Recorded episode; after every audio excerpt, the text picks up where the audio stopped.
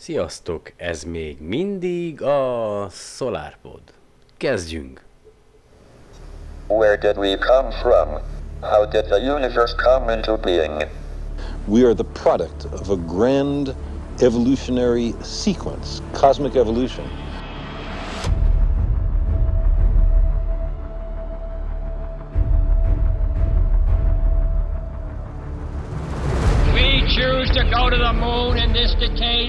Other things, not because they are easy, but because they are hard.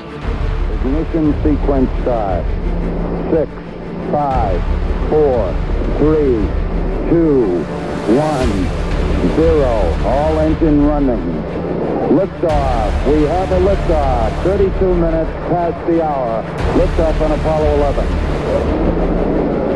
It's one small step for man. Cleared. We got a roll program.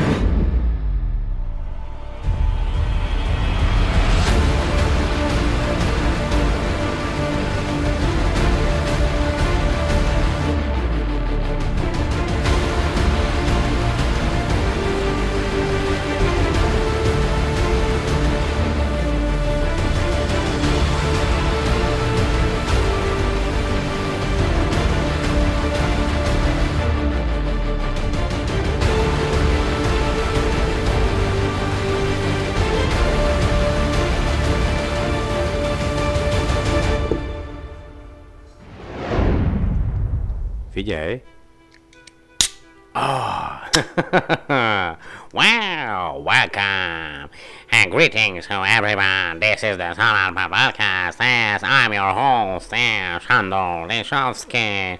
I'm such a crazy man with a lot of depression. Szóval, sziasztok, szevasztok, szeretettel köszöntök mindenkit újra itt a SolarPodban. Ja, sörfüggő lettem, ne is törődjetek vele, remélem majd elmúlik.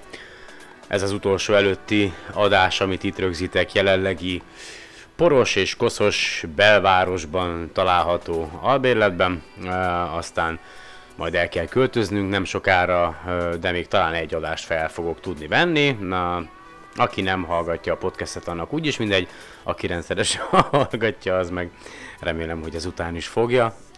Hát, uh, fú, te gyerekek, ez egy húzós két hét volt, uh, inkább az utóbbi napok voltak úgy igen csak felgyorsulva, több szempontból is. Hát, ugye biztosan hallottatok arról, hogy, hogy hát be fog zárni jövő hónapban a planetárium, nem tudom, hogy jártatok a podcast Facebook oldalán, ott két ilyen élő bejelentkezésbe próbáltam felvázolni az ötleteimet, meg a jelenlegi helyzettel kapcsolatos véleményemet. És aztán ugye volt itt még űrséta, mindenféle magyar díjazott, meg amit el tudtok képzelni, úgyhogy megpróbálok majd egy-két dologról beszélni nektek a podcastben, így visszagondoltam a, az első adásra, amit készítettem, most így, a, mielőtt nekiálltam felvenni ezt az egész műsort, és nagyon érdekes, hogy teljesen megváltozott magának a, a podcastnek a, a szerkezete, a felépítése, egy inkább ilyen laza audio bloggá változott, mint egy híradássá. Remélem, hogy azért valakinek még ez is elviselhető, ez is elfogadható, úgyhogy hát ja, hát ez nem egyszerű, na, hát érted, ha fizetnének érte, mondjuk bent ülnék egy izé stúdióba, és akkor az lenne a munkám, akkor egész jól ellennék, mm, és akkor na ná, hogy minden nap mindenféle szuper, csodás, fantasztikus híreket hozni kell nektek, de uh, nem ez a munkám, aztán egyszerűen úgy telnek a napok, mint ahogy itt tehát ez a, eddig azt hittem, hogy a hetente való podcast készítés sok, hogy gyakorlatilag két hét is úgy, úgy eltelik, hogy kettőt pislogok, és, és már me, ja, 14-szer brrr, megfordult velem a föld.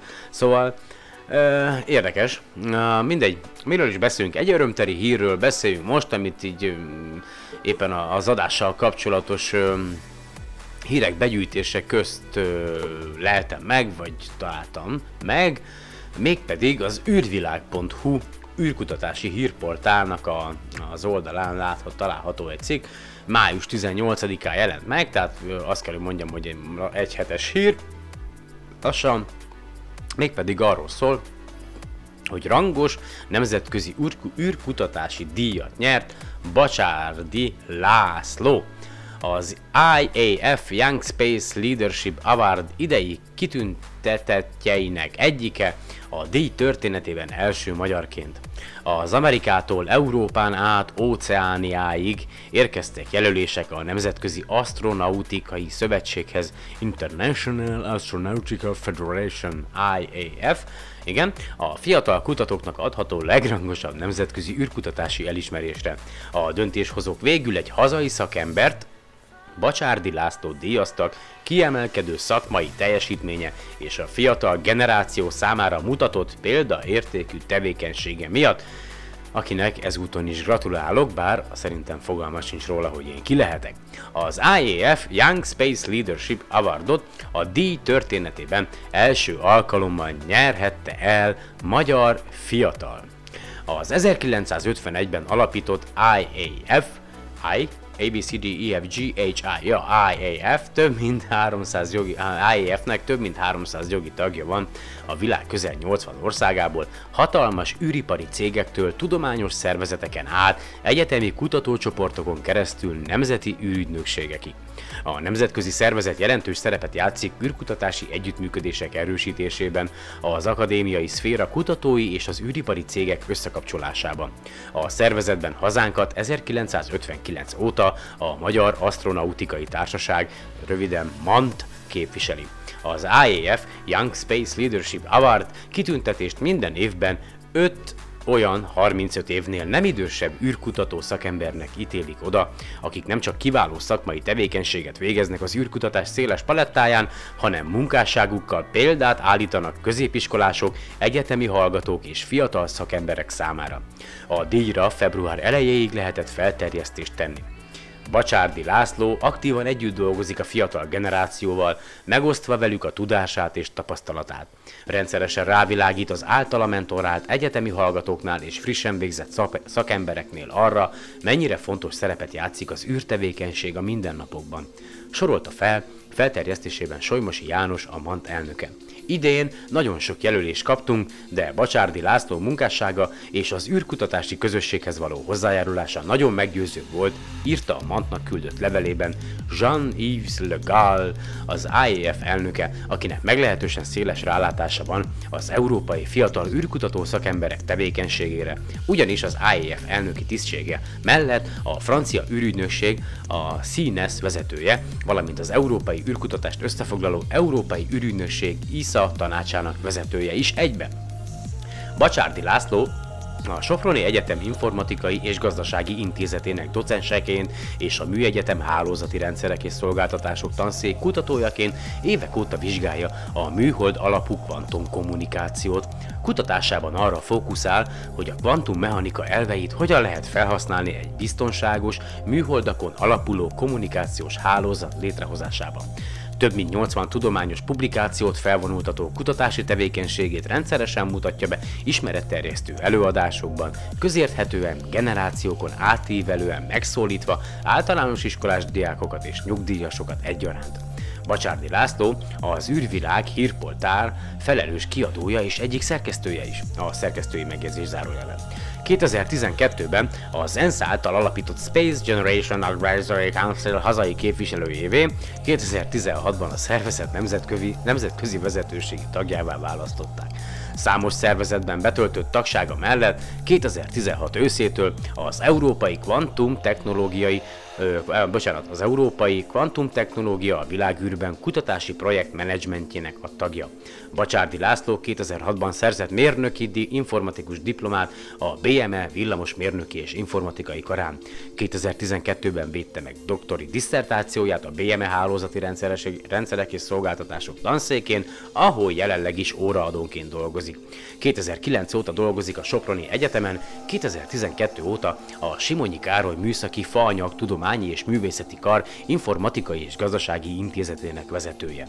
20 éves korában az 1869-ben alapított Természetvilága folyóirat szerkesztő bizottságába kapott meghívást, 27 éves korában választották meg a legrégebbi hazai űrkutatási szervezet, a Magyar Astronautikai Társaság főtitkárának, 30 évesen pedig a Nyugat-Magyarországi régió legfiatalabb egyetemi intézeti hallgatója, intézet igazgatója lett, bocsánat. Az IAF Young Space Leadership Awardot 35 évesen veheti át. Először csak hobbiként volt jelen az életemben az űrkutatás, majd részt vettem különböző versenyeken, hazai és nemzetközi űrtáborokban. Egyetemista koromban az Európai űrügynökség ösztöndíjasaként eljuthattam az IAF által szervezett németországi és kanadai nemzetközi világűrkongresszusra. Az ott szerzett pozitív tapasztalataim megerősítették bennem az elhatározást, hogy űrkommunikációval szeretnék foglalkozni, mondta a díjazott. Az elmúlt évek során számos hazai és külföldi rendezvényen számolhattam be a kutatási eredményeinkről, és közben több űrkutatáshoz kapcsolódó helyre is eljuthattam.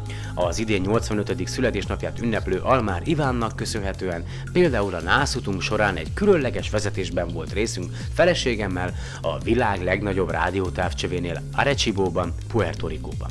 Most a díjnak köszönhetően az IEF elnökének személyes meghívottjaként vehetek részt az egyik legnagyobb nemzetközi űrkutatási konferencián, amelyet idén Ausztráliában rendeznek. Vigyél magaddal! Na, a díjat, amelyet minden évben öt fiatal kaphat meg, az idei évben László mellett az amerikai Stephanie Van, az ausztrál Mino Radhasabathi, a nigériai Timiebi Aganaba Janti és a német Patrick Hamlock veheti át.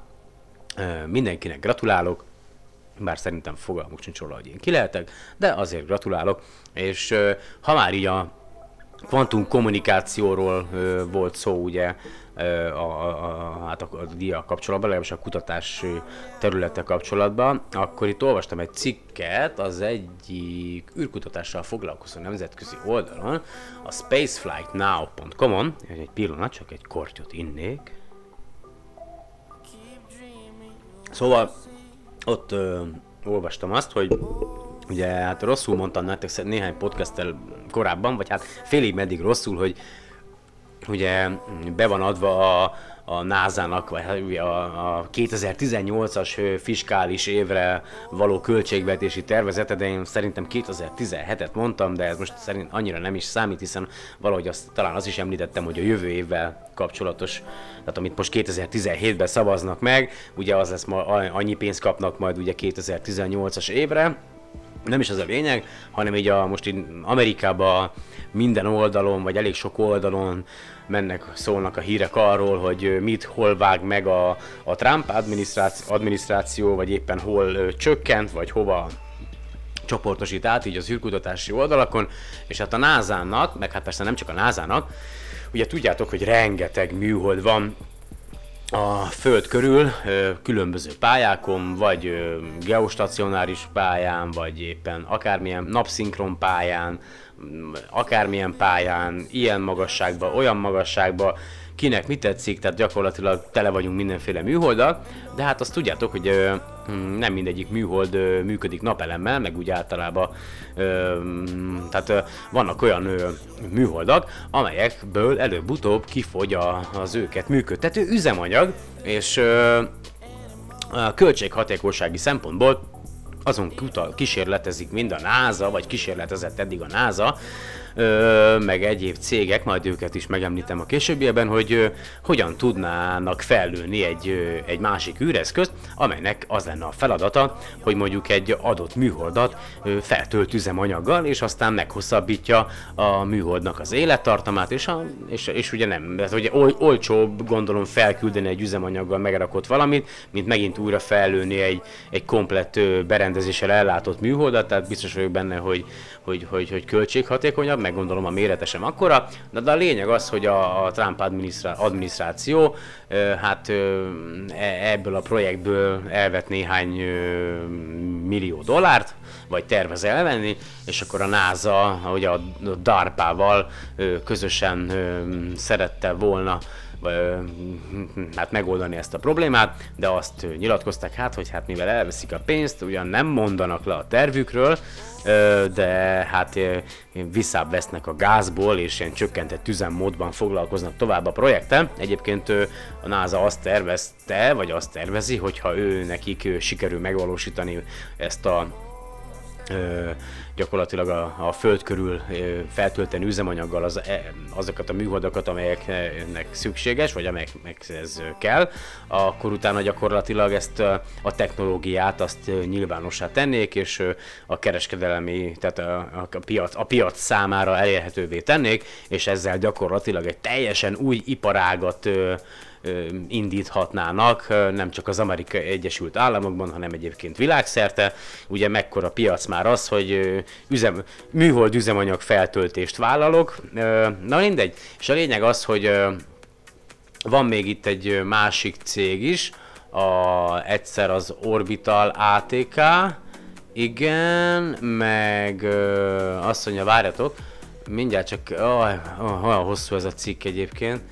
Jó, igen, tehát a NASA dolgozik együtt a, a, a, a eh, bocsánat, nem a DARPA-val, hanem van egy cég, akit úgy hívnak, hogy aha, uh-huh, jó, Aj, de hosszúak ezek az angol cikkek. Na mindegy. Ö, egyébként a küldetésnek a neve az az lenne, hogy Restore L, tehát a, a helyreállítás, Restore L Mission. Igen, és akkor a, tehát van egy vállalat, aki legyártja komplétan magát a műholdat, mindjárt megtalálom a vállalatnak a nevét, tehát és a, itt van, megvan, tehát úgy hívják őket, hogy Space System per Loral, egy amerikai Egyesült Államok beli ö, székhelyen rendelkező vállalatról van szó, és ugye a NASA is őket bízta volna meg az űreszköz legyártásával, illetve a DARPA, aki leginkább robotokkal, robotikával foglalkozik, szintén ö, ö, külön dolgozik -e ezen a projekten, és ők is ezt a céget választották, és ugye a DARPA legyártaná a magához a, az űreszközhöz a, a magát a robotikus kart, amelyen rácsatlakoznának az éppen üzemanyaggal feltölteni kívánt műholdra. Na mindegy, szóval itt megy egy ilyen típusú fejlesztés, aztán itt van az Orbital ATK is, ugye aki ö, leginkább számomra arról ismert, hogy ö, hogy a nemzetközi űrállomásra ugye a Cygnus teherűrhajókat szállítja, ha minden igaz, és ö, gyakorlatilag az Orbital ATK is ö, nak is van egy projektje, és akkor tehát olyan kicsinyes ez a világ, mert az Orbital ATK meg beperelte a DARPát, hogy gyakorlatilag indokolatlan és felesleges ellentéteket gerjeszt az állami és a, és a kereskedelmi iparágak közt. Na mindegy, hosszú, tehát megy a verseny, a lényeg az, hogy ez is egy érdekes dolog. Egyébként rengeteg helyről lecsippentett a, a, a kongresszus egyébként a NASA 2008-as költségvetéséből. Ha azt nézzük, egyébként így nagyjából elolvastam, ez még nem is annyira rossz, mert, mert Trump, Donald Trump egy, nagyon sok helyen, és ugye a szinte, tehát meg akarta szüntetni az anyagi támogatást bizonyos projekteknek, viszont a kongresszus hát ugyan abban nem ment bele, hogy, hogy a teljes anyagi keretet elvegyenek egy adott projektől, de viszont rengeteg helyen ilyen, hát ilyen 30-40 meg, meg ilyen több száz milliós mértékben csökkentették egy adott projektnek a, a 2018-ra tervezett költségkeretét. Meglátjuk, hát azért valószínűleg a NASA továbbra is működni fog, nincs ezzel semmi gond. És aztán mi van itt még? Hát igen, na ez egy másik érdekes dolog. Ö, az, hogy ugye tudjátok, volt a héten egy űrséta a nemzetközi űrállomáson, és hát a héten, azt hiszem tegnap talán, de hogy, hogy Peggy, Peggy Watson, ugye, vagy hogy hívják? Igen, jaj, gyerekek, nem tudok már beszélni. Igen, meg Jack Fisher, Peggy Watson és Jack Fisher tartott egy űrsétát, egy ilyen nem tervezett gyorsan ö, végrehajtandó űrsétát a nemzetközi űrállomáson, mert meghibásodott egy berendezés, amely több repülés technikai rendszert is vezérel a nemzetközi űrállomáson, és az érdekesség az, hogy, hogy az Euronews-on ott azt írják, hogy valami nem tudom milyen adó, egy adó, egy eladó, vagy valamilyen adó sérült meg, de, de ezen a, a Spaceflight Now-n meg azt írják, és most majd egyszer elmegyek a NASA oldalára, és megnézem, hogy mi a pontos információ. A lényeg az, hogy meghibásodott egy úgynevezett multiplexer, demultiplexer névre keresztelt külső számítógép, ami a nemzetközi űrállomásnak egy külső részén található, viszont ebből az eszközből kettő darab van a nemzetközi űrállomásnak a külső részén, de mind a kettő külön-külön is képes ellátni azt a feladatot, ugye mind a kettőnek ugyanaz a feladata, gyakorlatilag az, hogy egy nagyon széles területen kezeli a nemzetközi űrállomásnak a, a rendszereit, úgyhogy viszont a NASA-nak a, a, mene, a menedzserei nem nagyon akartak várni azzal, hogy esetleg meghibásodjon a másik műszer is, ezért gyorsan elrendelték a meghibásodott eszköznek a cseréjét, és ugye ketten mentek ki ö, űrsétára, miközben Peggy Whitson elindult ö, kicserélni ezt a multiplexer, demul, demultiplexer ö, névre keresztelt eszközt, addig Jack Fisher pedig átment az űrállomásnak a föld felé forduló oldalára, és felszerelt két darab ö, antennát, amelyel a későbbiekben majd a vezeték nélküli kommunikációnak a minőségét szeretnék javítani, és hát annyi történt még, hogy uh, Vitson uh, hát, leszerelte a meghibásodott berendezést, aztán mielőtt ugye megpróbálta volna felrakni az újat, észrevette, hogy a nem tudom, ilyen rögzítő fül, vagy én nem is tudom, az egyik uh, ben ilyen hulladék, vagy ilyen, ilyen darabkák, meg, meg, meg törmelék darabok lehettek, és akkor vissza kellett menni, Jack Fishernek be kellett menni a légzsilibe, kihozott egy ilyen tisztító eszközt, és akkor oda vitte Wissonnak ezt az eszközt, és a, a, a sűrített ö, nitrogénnel, ugye nitrogénnel megtöltött ö, nagy nyomáson kifújták a, ezekből a csapokból a, a hulladékot, és aztán beszerelték a, az, a, az új és jó eszközt, és hogy mindenki örült, és mindenki boldog volt, aztán tesztelték, ugye rácsatlakoztattak egy kábelt erre az eszközre, ami, ami rajtuk volt egy ilyen ugye internetes adatkábelt, és akkor a NASA szakemberei tesztelték, és fantasztikó, minden működött. Egyébként a legérdekesebb a dologban az, hogy ugye Peggy Winston, kérlek szépen gyerekek, ö, igen, hát azt mondja, hogy már a harmadik, ő, ő, ő a harmadik, a, aki a legtöbb űrsétet végrehajtotta a, a, a földi űrkutatás történetében. Azt mondja, itt is írja, igen, pontosan, megvan. Tehát ö, azt mondja, hogy ugye ezek két és két óra 46 perces űrséta volt, és gyakorlatilag Winston a világ legtapasztaltabb női űrsétálója, és az összesítettben ugye a férfiakat és nőket is együtt véve a harmadik helyre jött fel, az összesen 60 óra és 21 perces eddigi űrsétáival, és a, egyedül a, a, a Anatol, Anatoli ö, Szolo, Szoloviev ö, kozmonautának és a már nyugdíjba vonult Mike Lopez Allegriának uh, van több űrséta ideje, mint Winstonnak, viszont gyakorlatilag Winston a leggyakorlottabb astronauta a NASA-nál, már öt, több mint 564 ö, napot töltött a világűrben, és hogyha majd szeptember 3-án visszatér a Földre, akkor gyakorlatilag 666 ö, űrben eltöltött nappal világrekorder lesz. Hihetetlen egyébként, nem? Az már lassan, ja, az már két év, nem? Ja, több mint két év, hogyha így összeadjuk. Az jó, na mindegy, szóval űrsétáról ennyit, zenének is vége. Elég sok zagyvaságot beszéltem, miről szám, mit, mit találtam még itt? Ja igen, jó, mindegy, le van egy újfajta rakéta, amit már nem tudnak fellőni Új-Zélandról napok óta a, a rossz időjárási viszonyoknak köszönhetően. Van egy úgynevezett Rocket Lab, Lab, Rocket Lab névre keresztelt cég, aki amúgy amerikai székhelyen rendelkezik, de Új-Zélandon működik a vállalat, és a, az Új-Zéland közeli kis szigeten építették fel a, az úgynevezett Launch Complex 1-et, az ő az kilövő állomásukat. Ők egy ilyen folyékony üzemanyaggal ellátott rakétát terveztek, egy bizonyos kis tömegű rakétát, amelyel az állításuk szerint gazdaságosan lehet fellőni alacsony föld körüli pályára ilyen kicsi műholdakat, és ők is beszeretnének lépni ugye a, a piacra, az űrpiacra, ahol már elég sok magánvállalat is megtalálható. Egyébként elég sok megrendeléssel bírnak már, tehát úgyhogy valószínűleg a jövőben majd, amikor éppen műholdakat lőnek fel, akár a Kennedy űrközpontból, vagy majd ugye Kanadából, mert ott terveznek rakétákat fellőni, tehát azt tervezik, hogy a, mind ugye a Kennedy űrközpontból, mind pedig a, van ott valahol Kanadában fent egy ilyen, mm, szintén ilyen mm, űrközpont, ahonnan rakétákat szoktak fellőni, úgyhogy onnan tervezik fellőni majd a rakétákat, de hát jelenleg a, az első tesztrepülésüket, vagy hát éles bevetésüket nem tudják az időjárási viszonyok miatt végrehajtani, de elméletileg a napokban meg fog történni, úgyha érdekel titeket, akkor ö, keressetek rá a Rocket Lab névre az interneten, és akkor fel fogja dobni a cégnek a weboldalát, ahol sokkal többet is megtudhattok a magáról a vállalatról. De itt most nálam elment a zene, úgyhogy majd nekem valami zenét kéne betenni, de szerintem zene nélkül is fogok tudni nektek beszélni.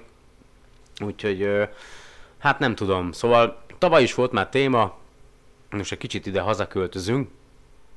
Ugye, hát itt van nekünk ez a planetáriumunk, tavaly beszéltünk szeptemberi adásban Rezsabek Nándorral, vagyis hát inkább ő mesélt nekem a planetáriumról, akkor elég sok mindent megtudtam róla, ugye a, a, mind a műszernek a beszerzésének a körülményeit, mind pedig ugye magát ezt az egészet, a, az alapítást, az ötletelést és a többi. Tehát a lényeg az, hogy 1977-ben megnyitott a planetárium, és hogy, hogy, hogy mi is tükrözi igazán pontosan azt, hogy a, a, egyrészt az emberek, és ha már Magyarországon vagyunk, akkor a magyar emberek mennyire éhezik a, a hiteles és megbízható tudást és az információt, és a, gyakorlatilag a, a világegyetemmel kapcsolatos ismereteket, és a magát a, a gyakorlatilag a vizuális tapasztalást is, tehát hogy minél közelebbről ugye begyűjthessék az információt, az inputot, hogy akkor évente ugye hiszem több százezren látogattak el a planetáriumba, ugye a megnyitás óta, és még ez mostanában is százezres látogatottsággal bír maga a planetárium. És ugye leginkább iskolás csoportok mentek, vagy mennek a planetáriumba, de most ugye, hát majd jövő hónap t- 18-ától bezár a planetárium. Az egyik oldal szerint bezár, mert már gyakorlatilag tarthatatlanak az állapotok, a állapotok, a másik oldal szerint pedig bezár, mert egy kis felújítást végeznek el. Szóval a lényeg az, hogy nem tudom, hogy te hallgató milyen idős vagy, éppen, vagy mennyire vagy itt otthon a, a, a, mindennapos magyarországi, hát nem is tudom, i, politikai helyzettel, meg a, az ország irányításával. Annyit el kell, hogy mondjak, hogy az én véleményem szerint nem haladunk jó irányba. Gyakorlatilag a tudásnak a, a leépítése, a tudásnak a, nem is tudom, terjesztésének a leépítése, vagy inkább azt mondanám, hogy a, a, a gondolkodásra nevelő és tanító tudásnak a leépítése zajlik az országban, és előtérbe kerülnek azon tanok terjesztése, vagy az, elő, előtérbe kerül azon tanok terjesztése, amelyek mondjuk egy adott rétegnek az érdekeit szolgálják ki, és és tök finoman fogalmaztam egyébként, mert amúgy baromi mérges vagyok, és az a lényeg, hogy, hogy felolvasom nektek a két cikket, ha megengeditek, aztán szerintem bevágok valami zenét, egy kis türelmet, és be is vágtam, ugye? Na mindegy. Szóval, kezdjük. Az egyik hír azt mondja, hogy 2017. május 17-én jelent meg a pestbuda.hu oldalon.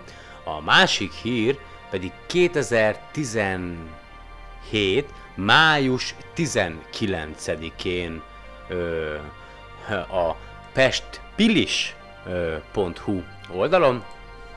Elolvasom azt, ami akkor a, a, a pestbuda.hu-n jelent meg, és ami nálam ismételten kiverte a biztosítékot. Azt mondja, nem tud tovább dacolni az időjárással, a heves esőzésekkel a Budapesti Planetárium június 18-án bezárja kapuit. Állami támogatásra van szüksége az újranyitáshoz, Jaj, elnézést.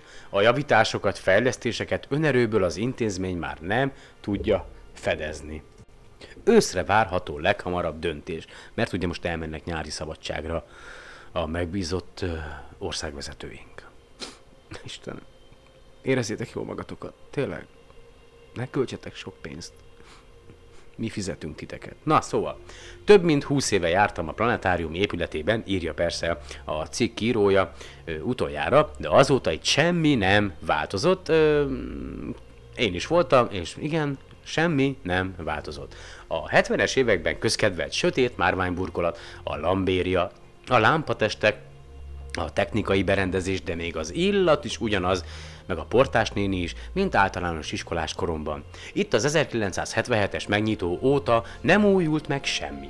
Sem külsőre, sem belsőre. A technikai lemaradás miatt a műsorok között sem fedezhető fel sok változás.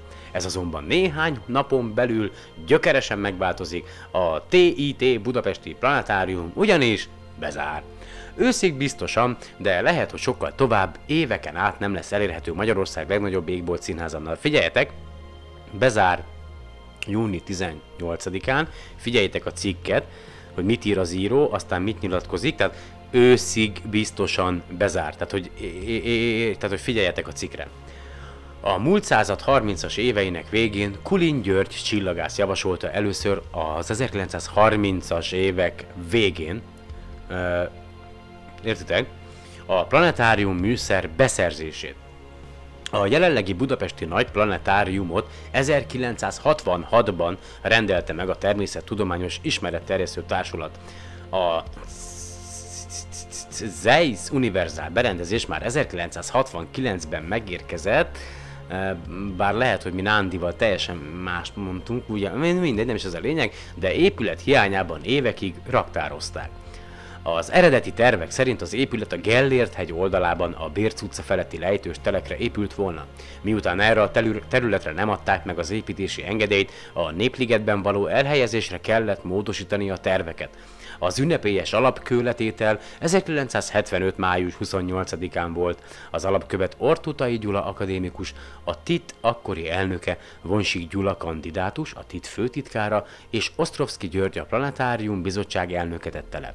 Az építési munkálatok végeztével a TIT Budapesti Planetárium ünnepélyes felavatása 1977. augusztus 17-én történt. A nagy közönség előtt augusztus 20-án nyitotta meg kapuit hazánk egyik legfontosabb csillagászati ismeretterjesztő intézménye. 1977. augusztus 20-a meg sem születtem három évre rá, na mindegy csak.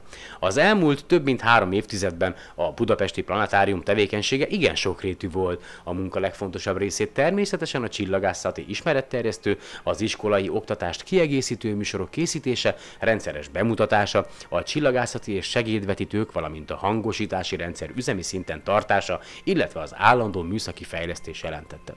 Nem bírta tovább az épület. Az eltelt hosszú évtizedek leamortizálták az intézményt, az elmúlt két nyáron egy időre már leállt az intézmény, amikor kisebb, halaszthatatlan felújításokat végeztek, de már a baleset veszélyessé vált az épület. A néhány éve bekövetkezett drasztikus időjárás változás az intézmény sem kiméli, a szerkezetileg hibás, lapos tetőszerkezet ázik, Olyannyira, hogy használhatatlanná vált a ruhatár teljes területe, a női mosdó több fülkéje, de a látogatói körfolyosót és a személyzeti részleget nem lehet lezárni, itt födröket kerülgetnek az itt dolgozók és a látogatók az esős napokon.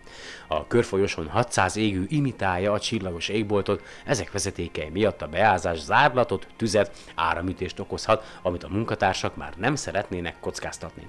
A planetárium fenntartója, a Tudományos Ismeret Terjesztő Társulat már mindent megtett, amit saját keretekből megtehetett, de már túlnőtt minket a feladat. A világon mindenhol közpénzből fedezik az ilyen intézmények rendben tartását, fejlesztését, ezt szeretnénk mi is elérni, avat be a részletekbe Lőrinc Herik csillagász előadó. Milliárdos beruházásra van szükség, a technikai fejlesztést is beleszámítva, de az igazán sürgető feladat az épület felújítása, a kupolán kívül gyakorlatilag mindenhol vissza kell bontani a tetőt, és egy teljesen más konstrukcióval újjáépítenünk folytatta a csillagász. Mint kiderült, a 23 méter átmérőjű félgömb alakú kupola és a betítő terem is nagyon rossz állapotban van. A kupola belső burkolata az 1970-es években használt fehér, de lyukacsos fémlapokkal van bélelve, amely már csak a találkozási pontokon fehér, a többi felület teljesen elszürkült a portól. Az Eskimó jégkunyhójára emlékeztet, ami a csillagos égbolt bemutatásán kívül minden más műsor betítését zavarja takaríthatatlan, pedig mosással, porszívózással, festéssel is próbálkoztak már az itt dolgozók. Ezeket a világ minden más nagy planetáriumában az új nanotechnológiás bérelésre cserélték. Nyolc hatalmas fémgerezből kirakható a kupola, sima felület, jól illeszkedik egymáshoz, nem koszosodik és jó vissza, fényvisszaverő hatású. Viszont zárójelben én megjegyezném, hogy Magyarország megragadt 1970-ben.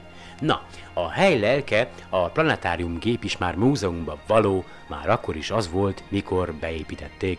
Négy generációval le vagyunk maradva a műszertechnikai fejlődésben, máshol ma már úgynevezett full dome rendszerek vannak, nagy teljesítményű videoprojektorokkal, az egész kupolát egybefüggő módon három dimenzióban be lehet vetíteni, akár animációval, akár mozgóképpel, mint az IMAX moziban, csak maradandó bélménnyel, mert itt a gömbszerkezet miatt a perifériában is 3D-ben látunk, magyarázta Lőrinc Herrik. A teremben a planetáriumgép mellett mintegy 30 diavetítő segíti a munkát, amelyhez az előadók maguk gyártják a filmeket. Egy-egy film 3-4 hónapig készül, így a Magyar Planetárium sok jó indulattal sem nevezhető naprakésznek, bár a NASA és az ISA a planetáriumok számára elérhetővé teszi a digitális filmeket, a mi rendszerünk ezt elavultsága miatt nem tudja kihasználni, így nálunk az új felfedezések nem láthatók. Ismétlem, nálunk az új felfedezések nem láthatók. És miután az intézmény három éve készül a felújításra, évek óta új diafilmek sem készültek, már így is 25-30 különböző előadásból válogathatunk. Eltűnik a retro, az elavult hatásvadász látványelemek, vagyis a kupola alsó felét megvilágító színes lámpácskák is eltűnnének a megújulással, a cirkuszi porondot felváltják majd a bújtatott LED források, amelyekkel misztikus hangulatot lehet előidézni, és a nézőtér is átalakul, a minőségi előrelépés jegyében csökken majd az ülőhelyek száma, mint egy 300 főre, a Zégbolt színháza végre olyan lesz, ahol mindegy hova ülünk, egyformán élvezhető látványban és hangzásban lesz részünk. Mikor? Az a kérdésem, mikor és miből? A tervezett változtatásokhoz mindenképpen szükség van az állam segítségére, az intézmény vezetői a támogatási igényt már régebben benyújtották, úgy 30 éve, bár ezt már jegyeztem meg, néhány hete minisztériumi megbizottak látogattak a helyszíre, akik maguk is meggyőződhettek az égető problémákról.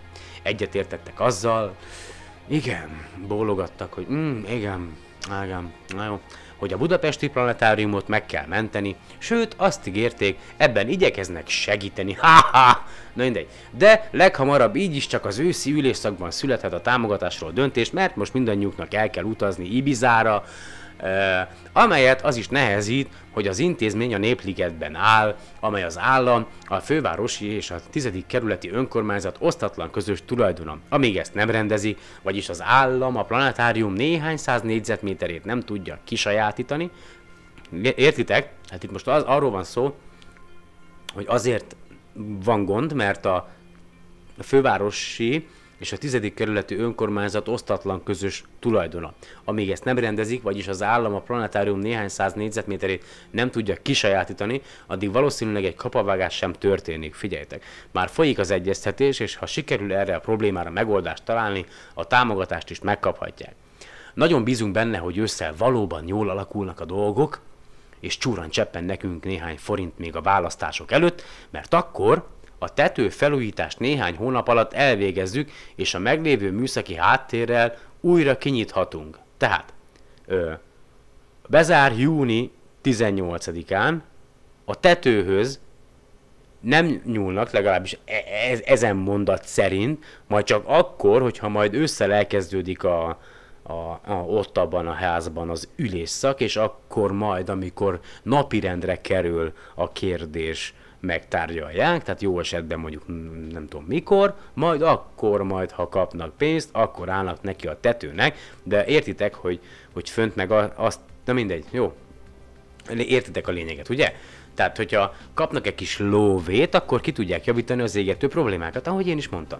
Működés közben, tehát miután újraindultak, ö, majd pályázhatnak, lobbizhatnak a további segítségért, hogy a technikánk és technikájuk is megújulhasson tehát, hogy érted, 40 évről beszélünk, tehát eddig nem voltak pályázatok? Tehát 2004 óta vagyunk az Európai Unió tagja. Ö, igen, tudom, hogy ké... Na mindegy, hagyjuk ezt a dolgot. Tudom, hogy nem rég került át egyébként a, a Tudományos Ismeretterjesztő Társulat tulajdonában az épület, de nem hiszem el, hogy, hogy tehát rengeteg, biztos vagyok benne, hogy rengeteg uniós pályázat van és volt, amit meg lehetett volna pályázni a, az infrastruktúra fejlesztésére. Ha ez a két lépcső megszakítás nélkül követné egymást, felejtsétek el, két év múlva teljesen megújulva fogadhatnánk a látogatóinkat, ha nem, akkor viszont nem tudjuk, mikor folytathatjuk itt az ismeretterjesztő munkát, mondta az előadó. A planetárium az 1977-es megnyitás óta évente 100 ezer látogatót fogad, az első években az újdonság ereje miatt 200 ezer volt ez a szám, főleg iskolás, óvodás csoportokat, hétvégente pedig a családokat. Idén lesz 40 éves, augusztus 17-én ünnepelnék az évfordulót, a bezárás miatt ezt is előre hozták, múlt hét pénteken telt házas nyílt nappal, színes műsorokkal, koncertekkel ünnepelték a négy évtizedes fennállást. Az elhivatott csillagászok a bezárás időszakára sem hagynak minket űrélmény nélkül, az Uránia csillagvizsgáló az igazi égbolttal várja majd az érdeklődőket. Köszönöm. Na, következő cikk, testpilis.hu, ez kicsit rövidebb lesz, nyugodjatok meg. Felújítás miatt bezár a megrongálódott fővárosi planetárium. A Népligetben lévő intézmény egy hónap múlva hosszabb ideig nem lesz látogatható, utolsó nyitvatartási napja június 17. Pirót Eszter, itt már más nyilatkozik, a Tudományos Ismeretterjesztő Társulat igazgatója, az M1 aktuális csatorna csütörtöki műsorában felid... M1 aktuál, mindegy, M1 csütörtöki műsorában felidézte, hogy tavaly egy heves vihar nyomán olyan súlyos károk keletkeztek az épületben, hogy már nem volt biztonságos, ezért másfél hónapra bezárták. Ekkor a baleset veszélyt sikerült elhárítani, működőképessé vált a planetárium, de a tető szigetelésére nem volt lehetőség. Vajon Pirótester milyen márkájú és hány éves autóval jár?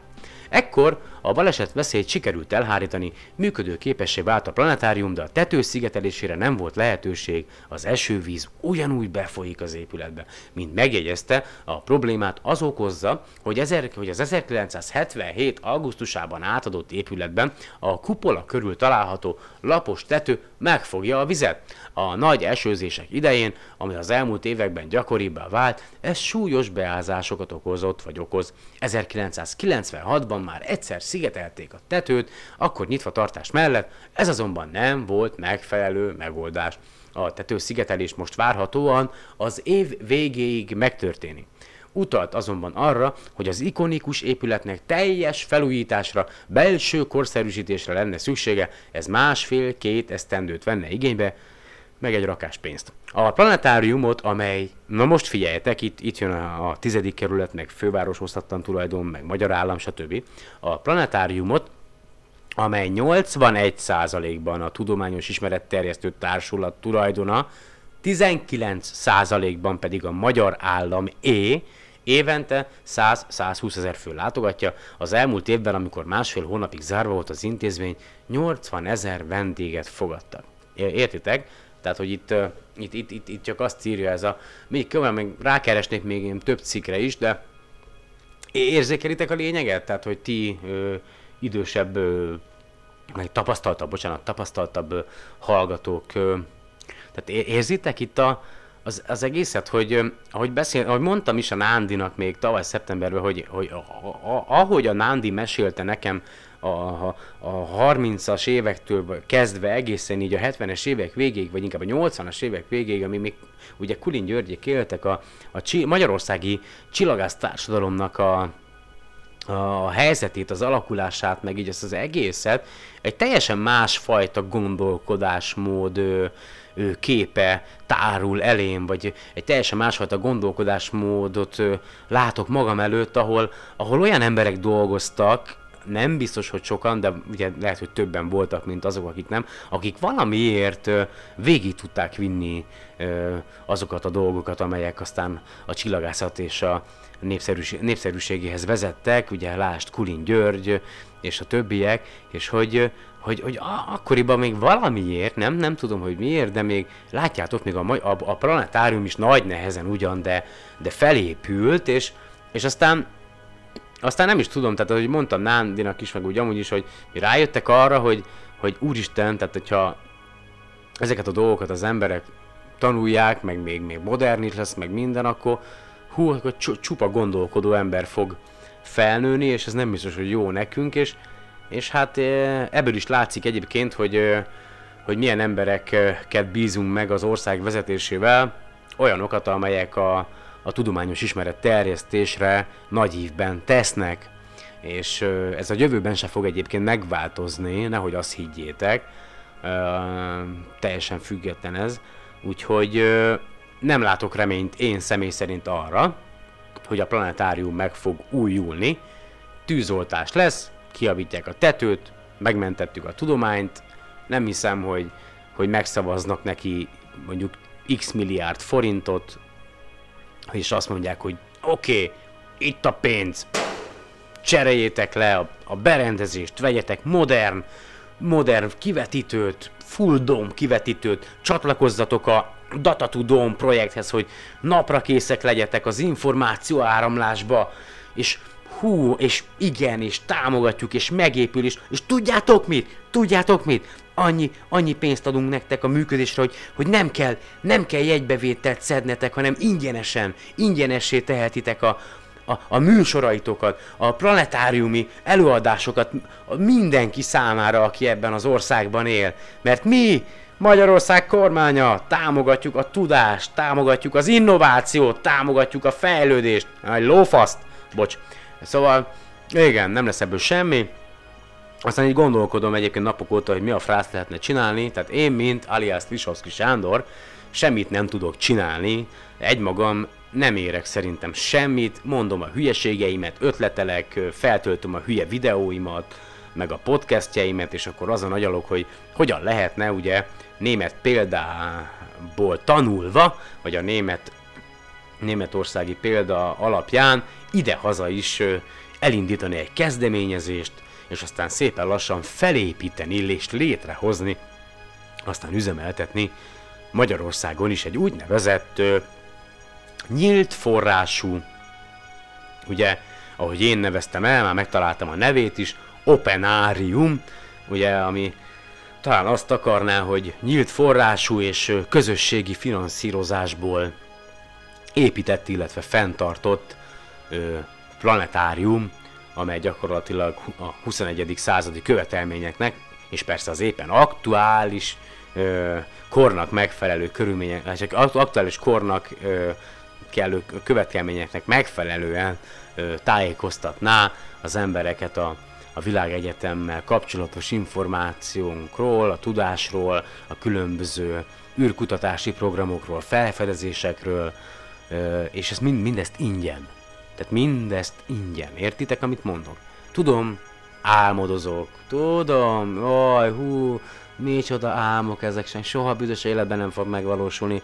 Tudom, hogy baromira nehéz, de gondoljatok bele, tele van szerintem az az, az ország a hozzám hasonlóan gondolkodó emberekkel, csak csöndbe vannak, kussolnak, némák, fosnak, félti, tehát hogy, és még rá se jöttek arra, hogy így gondolkodnak, mert a jelenlegi élethelyzetük nem engedi meg nekik, hogy mással is foglalkozzanak, azon kívül, hogy, hogy a napi, napi megélhetéssel bajlódjanak. Tehát, hogy nagyon sokan vannak, akik hasonlóan gondolkodnának, vagy valahol mélyen hasonlóan gondolkodnak, mint én, csak annyira nehéz az életük, annyira nehéz a hétköznapjuk, hogy ö, egyszerűen lefoglalja őket a, a mindennapi megélhetés problémája.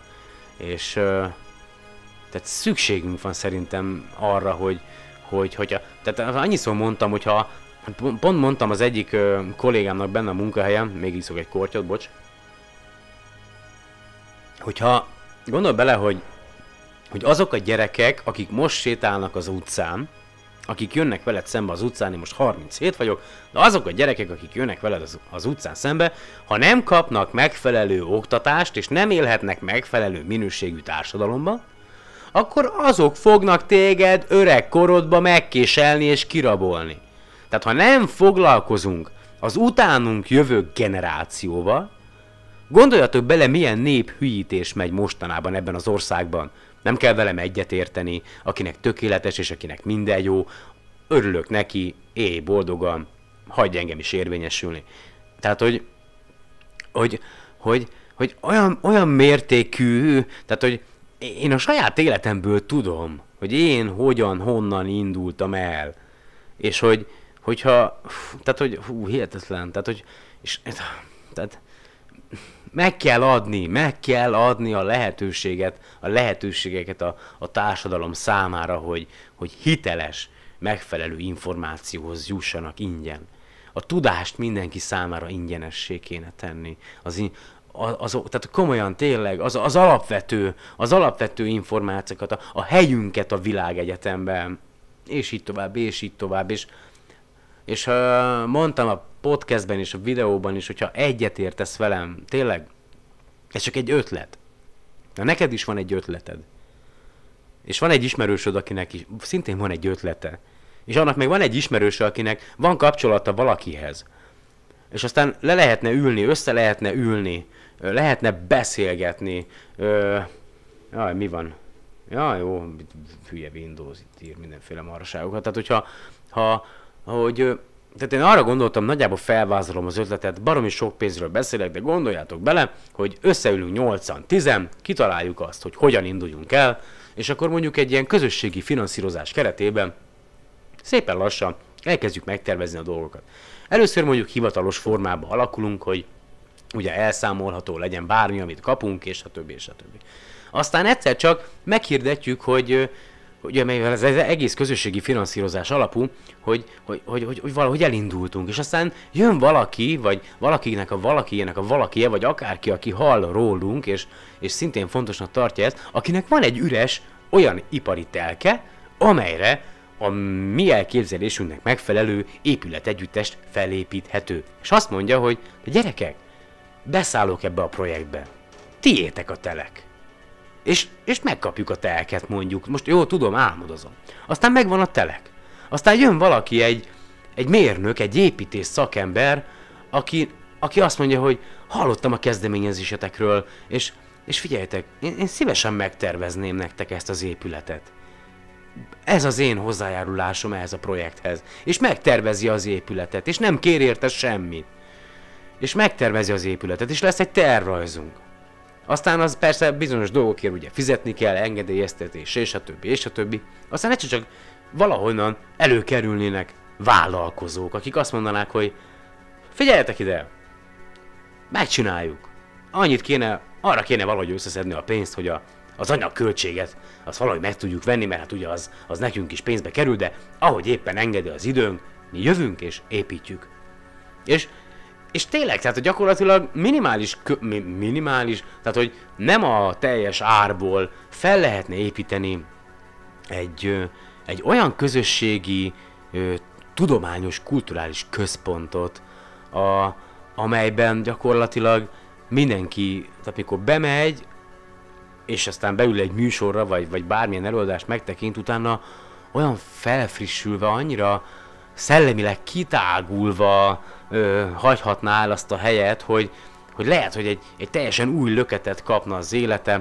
Ugye rengeteg egyébként, rengeteg ingyenes műsor van, de tessék, szaladjunk előre, megépült a planetárium, van megfelelő személyzet, közösségi finanszírozásból van fenntartva a planetáriumon, mondjuk önkéntesek dolgoznak ott, be van osztva, hogy ki mikor, van megfelelő beléptetőrendszer, van megfelelő infrastruktúra, ugye a mai világban most így lásd ugye a Manchesteri robbantás után, tehát hogy sok mindenre kell gondolni mondjuk egy ilyen központnak a, az építésénél, tehát mindenféle a biztonságra mindenféleképpen, és, és, és tényleg, és, és működne, és mondjuk vannak ingyenes műsorok, amelyek csak angol nyelven érhetőek el, de mi, le, mi van akkor, hogyha találunk egy, egy, egy, egy, egy stúdiót, egy, egy, egy, olyan, egy olyan termet, ahol, ahol szinkronnal foglalkoznak, ahol, és azt mondják, hogy felajánljuk nektek önkéntes munkába, hogy elkészítjük a, a magának a, a tudományos műsornak, a full dom műsornak a, a magyar hangfelvételét, és nem kérünk érte semmit. Tehát gondoljatok bele, hogyha beindulna egy ilyen közösségi összefogás, ez olyan mértékűvé, mértékűvé nőné magát, hogy ezt nem állíthatná meg holmi politikus fattyú. Értitek? Tehát, hogy ha, ha az a kritikus tömeg foga, tehát hogyha lenne egy népakarat, vagy egy nagyobb tömegnek az akarata, és az a nagyobb tömeg megindulna és tenne érte, akkor előbb-utóbb, amikor azt látnák ezek az okos tojások, hogy egy adott projekt mögött van több tíz, hanem százezer ember, akkor előbb-utóbb be akarnának állni a projekt mögé, mert nekik szavazat kell. Nekik szavazat, érted? Nekik a, a, oda mennek, ahol érzik az X-nek a szagát. Tehát ők, hú, menjen, hú, hát mennyi ember, szavazat.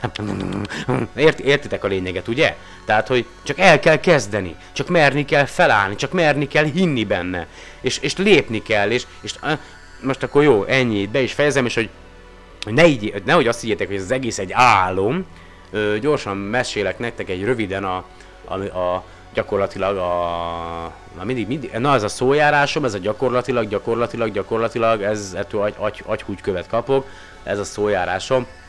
Beszélek nektek a Supernova planetáriumról, látogassátok meg, ha érdekel titeket, a supernova.so.org nevű oldalt. Sajnos angol nyelven fogtok találni információt, hogyha éppen nem beszéltek angolul, de ha beszéltek, akkor nyert ügyetek van. És a, gyakorlatilag ez egy full ö, adományból, tehát full adományból épülő kulturális ö, központ, planetárium lesz. 2018-ban fogják majd a nagy közönség előtt megnyitni. Már szerkezet kész egyébként az egész, és ö, minden egyes műsor, minden kiállítás teljesen ingyenes lesz.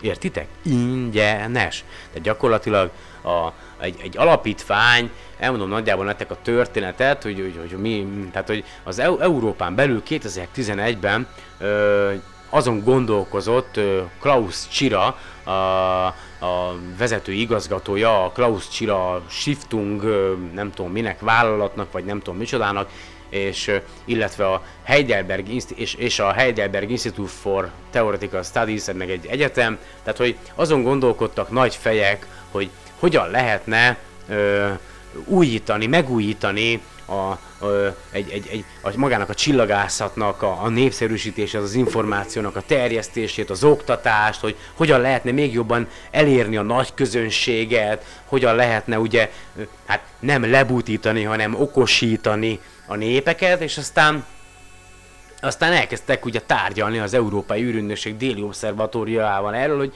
hogy mit is lehetne tenni, és 2013. decemberében az Európai űrügynökség déli obszervatóriuma gyakorlatilag elfogadta e, egy ilyen kulturális, tudományos, ismeretterjesztő központ épület adományát. Tehát ez gyakorlatilag ezt az épületet oda adományozta neki egy gyakorlatilag egy ilyen szervezet, egy alapítvány, egy alapítvány, és e, 2015. februárjában kezdődött meg a, az épületnek a, ugye az építése, vagy az épület együttesnek az építése közel az Európai űrügynökség fő hadiszállásához, Garchingban, Németországban. Ez valahol München mellett van, München külváros, legalábbis a térképen én úgy néztem. És ugye 2017 közepén lesz teljesen befejezve az épület, és úgy tervezik, hogy 2018 tavaszán, tavaszán nyitják majd meg a nagy közönség előtt, és mi a, mi a, mi a, mi a, mi a látomás, meg a küldetése ennek az egésznek, hogy gyakorlatilag hogy a, a, az, az európai embereknek a, a figyelmét felhívják, és hogy, hogy büszék lehessenek a, a csillagászatban elért eredményeikre, hogy, hogy, hogy megosszák a, ezt a, lenyűgö, a csillagászat lenyűgöző világát a, az emberekkel, és hogy inspirálják a, az utánunk ismétlem, hogy inspirálják az utánunk érkező generációkat arra, hogy értékeljék és hogy megértsék magát a világegyetemet, ami körülvesz minket, amiben élünk. Jaj, bocsánat, nem mi vagyunk a világegyetem közepe, még mielőtt valaki a színé. Tehát, hogy, hogy tehát, érted? Tehát, hogy vannak olyan helyek a világon, most speciál itt ez a, ez a kis közösség ott valahol Németországban, meg ki tudja máshol, ahol, ahol úgy gondolkodnak emberek, hogy, hogy fa nagyon, de nagyon, de nagyon fontos, hogy az utánunk lévő generációk minél jobban tisztában legyenek ezekkel a dolgokkal, és, gyak, és, és ingyen, és nem a profit, érted? Tehát komolyan el se hiszem, tehát hogy felé adományból épület, aztán a, utána adományokból fogják fenntartani, meg ugye de hát ez hihetetlen. És nézzetek szét egyébként a, a supernova.so.org oldalon, mert rengeteg videó van elérhető, lehet ám jelentkezni önkéntesnek, van álláshirdetésük is, hogyha esetleg tanár vagy, akkor szintén találhatsz anyagokat, csak szólok, hogy ugye már mondtam, hogy az Európai űrügynökség oldalán vannak fent olyan anyagok, amelyek magyar nyelven is elérhetőek, és és őszinte leszek hozzátok, én így a műsor lezárása kép, mert befejezem most már a, a mai agymenésemet, én hajlandó lennék ezért a, a projektért nagyon sok mindent megtenni, Ö, egyedül kevés vagyok, hisz nincs pénzem, csak elszántságom és, és szívem, és, ö, és, és tényleg, tényleg úgy vagyok vele, hogyha, hogyha bemond, beindulna ez a dolog, akkor lemondanék a fordításról, a, a podcast készítéstől kezdve, és az összes szabadidőmet, ami csak van, arra fordítanám, hogy, hogy ezen a projekten dolgozzak, és hogy, hogy, hogy megfelelő és hiteles információkhoz juttathassam a, a társadalmunkat, az utánunk érkező generációkat, illetve a jelen generációt, hogy, hogy elég legyen már ebből a hűítésből, ami már ki tudja hány évszázada tart, és, és tényleg, szóval, hogy ne legyünk már hülyék. Tehát gondolkodjunk már. És azért, mert gondolkodsz, vagy esetleg mert, mert érzékeled magad körül a világot, és hogy az összefüggéseket a dolgok közt megtalálod, attól te még dolgozhatsz, attól te még lehetsz jó munkaerő. Attól, még ha, tehát hogy hiszen akkor tudod, hogy mit miért csinálsz, ugye? Tehát, hogy, hogy hogyha meglátod az összefüggéseket a dolgok között, akkor azt mondod, hogy hát akár mennyire is más szeretnék, akkor is dolgoznom kell ahhoz, hogy megélhessek. És ahhoz mondjuk újra kéne születnem, hogy én ö, valóban azzal foglalkozzak, amivel, amivel most épp szeretnék, de hát akkoriban, mikor gyerek voltam, honnan tudtam volna én, hogy, hogy ezt majd ennyire fogom szeretni. Uh, igen, köszönöm, hogy ma is meghallgattatok egyébként. Uh, hát le, valami kis laza pörgős zenével igyekszem majd akkor elköszönni tőletek a mai podcastre. Gyorsan ki is keresem majd nektek. Köszönöm, hogy meghallgattatok. Bármilyen véleményetek lenne, negatív is jöhet, mindegy. Elbírom, írjatok a SolarPod 2016 kukacgmail.com-ra, vagy keressetek meg Facebookon, a facebook.com per SolarPodon, ott is írhattok üzenetet, van Skype elérhetőségem is, a SolarPod 2016 a Skype felhasználói nevem, aztán magát a podcastet ugye megtalálhatjátok a Soundcloudon, a, a iTunes-on is ott van már, akkor ott van a TuneIn rádió, rádióban is, a, a radio.d-ben is ott van, a Stitcheren is fönt van, RSS feed is van, úgyhogy ha továbbiakban is szívesen hallgatnád a podcastet, remélem, hogy azért legközelebb ö, kevésbé aktuál politika szaga lesz, ismételten ugye. Ö, ez van, nagyon szépen köszönöm, hogy ma is meghallgattatok, remélem, hogy azért e sok mondat közül egyben volt valaki számára hasznos információ, mert akkor már megérte ez az egész. Köszönöm szépen, remélem, hogy minél hamarabb újra találkozunk.